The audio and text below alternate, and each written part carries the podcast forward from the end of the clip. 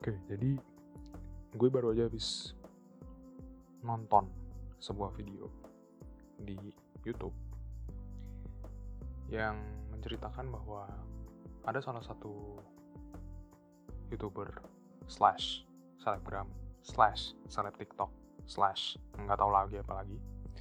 Pokoknya orang yang cukup terkenal tapi bikin tutorial salah-salah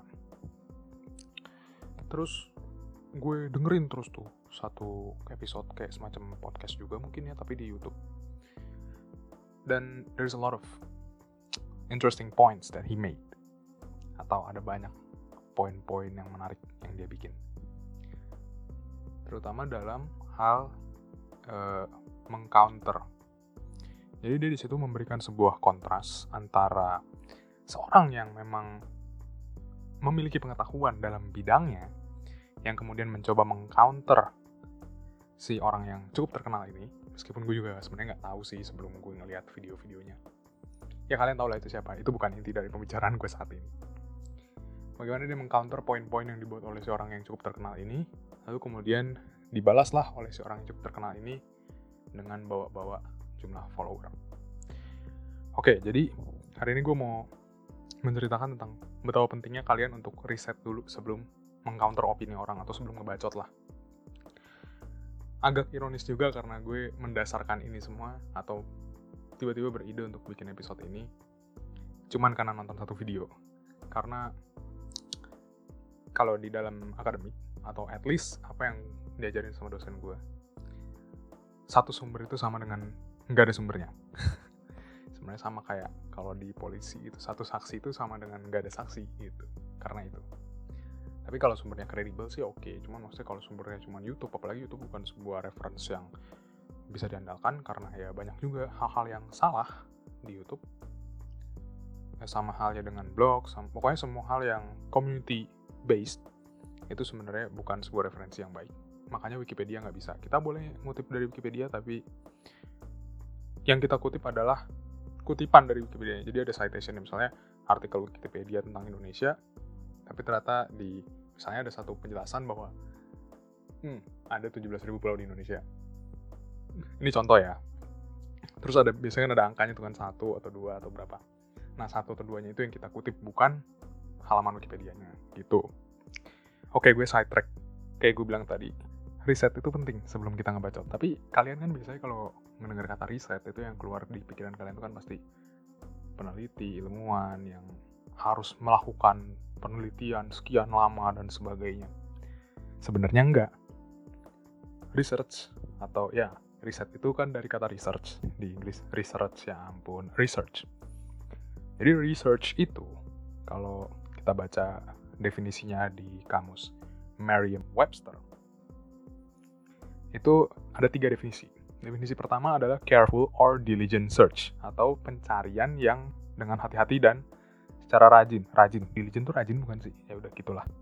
Kedua adalah studious inquiry or examination atau pertanyaan proses aduh gimana ya inquiry itu ya? Proses mempertanyakan atau pengamatan yang dilakukan secara uh, studies itu artinya yang, di, yang didasarkan untuk pembelajaran gitu. Gimana sih gue ngomong apa sih? Pokoknya dia gitulah.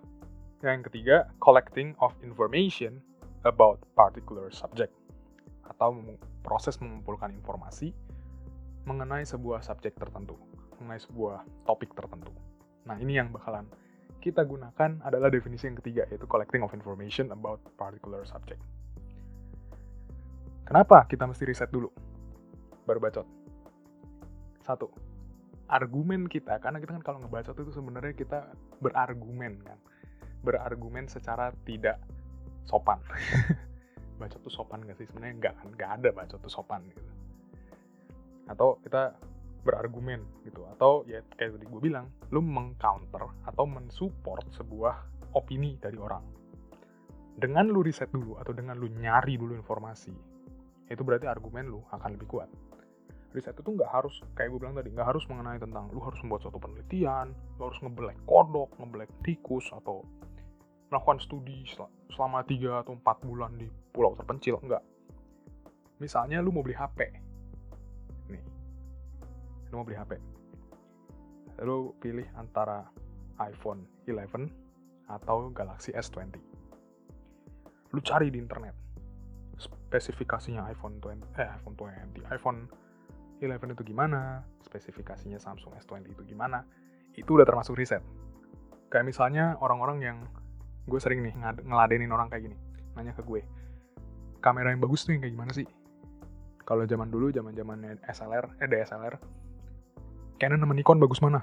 Nah terus kan gue suruh dia cari kan.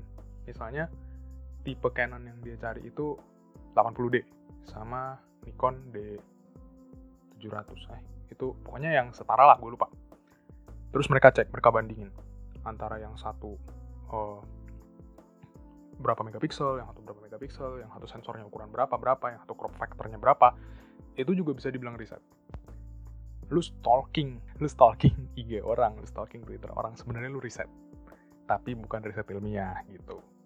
Kenapa gue bisa bilang gini? Karena dulu gue pernah kerja di salah satu perusahaan gue magang dan terus gue kerja di salah satu perusahaan. Jabatan gue di situ adalah business development bagiannya research and development dan kerjaannya begitu. Jadi lu mengcompare jadi research itu banyak ada yang kualitatif ada yang kuantitatif nah yang kita omongin di sini adalah kebanyakan kualitatif tapi kalau yang kerjaan gue sih kuantitatif gitu jadi itu, argumen lu pasti lebih kuat kalau misalnya lu udah mendasarkan sesuatu. Lu bandingin misalnya gini, ada orang ngomong, karena ini soal uh, ada kaitannya dengan kimia, gue juga jadi iseng nyari gitu. Misalnya ada orang bilang, campuran antara uh, cairan pembersih lantai dan pemutih itu bisa lebih kuat lagi untuk membersih lantai. Lu tahu lu orang itu salah gitu, atau lu nggak setuju sama dia. Lu bandingin, lu ngomong kayak gini. Lu salah, goblok lu gitu. Nggak bisa gitu goblok. Nah, itu contoh satu. Lu bandingin sama contoh kedua. Pembersih lantai itu mengandung sebuah senyawa kimia bernama amonia. Yang rumus kimianya adalah NH3, amonia. Sedangkan pemutih itu biasanya mengandung sodium hipoklorit atau NaClO.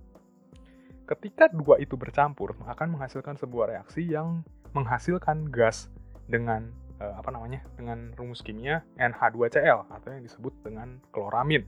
Kloramin bersifat respiratory irritants atau mampu mengiritasi saluran pernapasan dan bisa menyebabkan pneumonia dan lain-lain.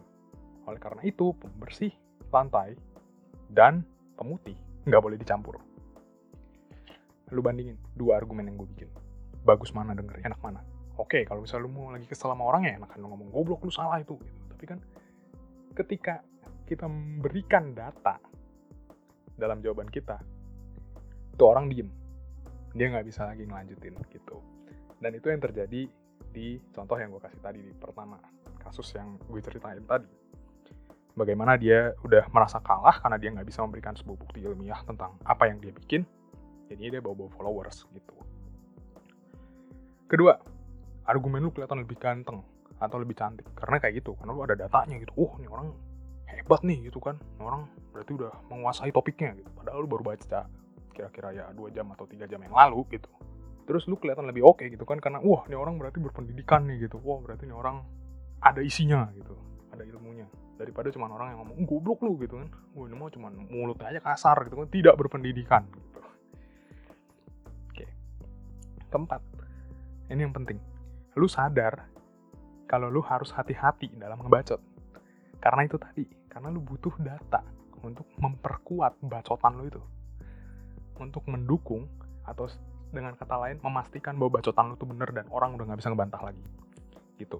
Jadi dengan demikian lu tahu bahwa oh lu tuh harus ada effort untuk membuat sebuah bacotan yang bermutu.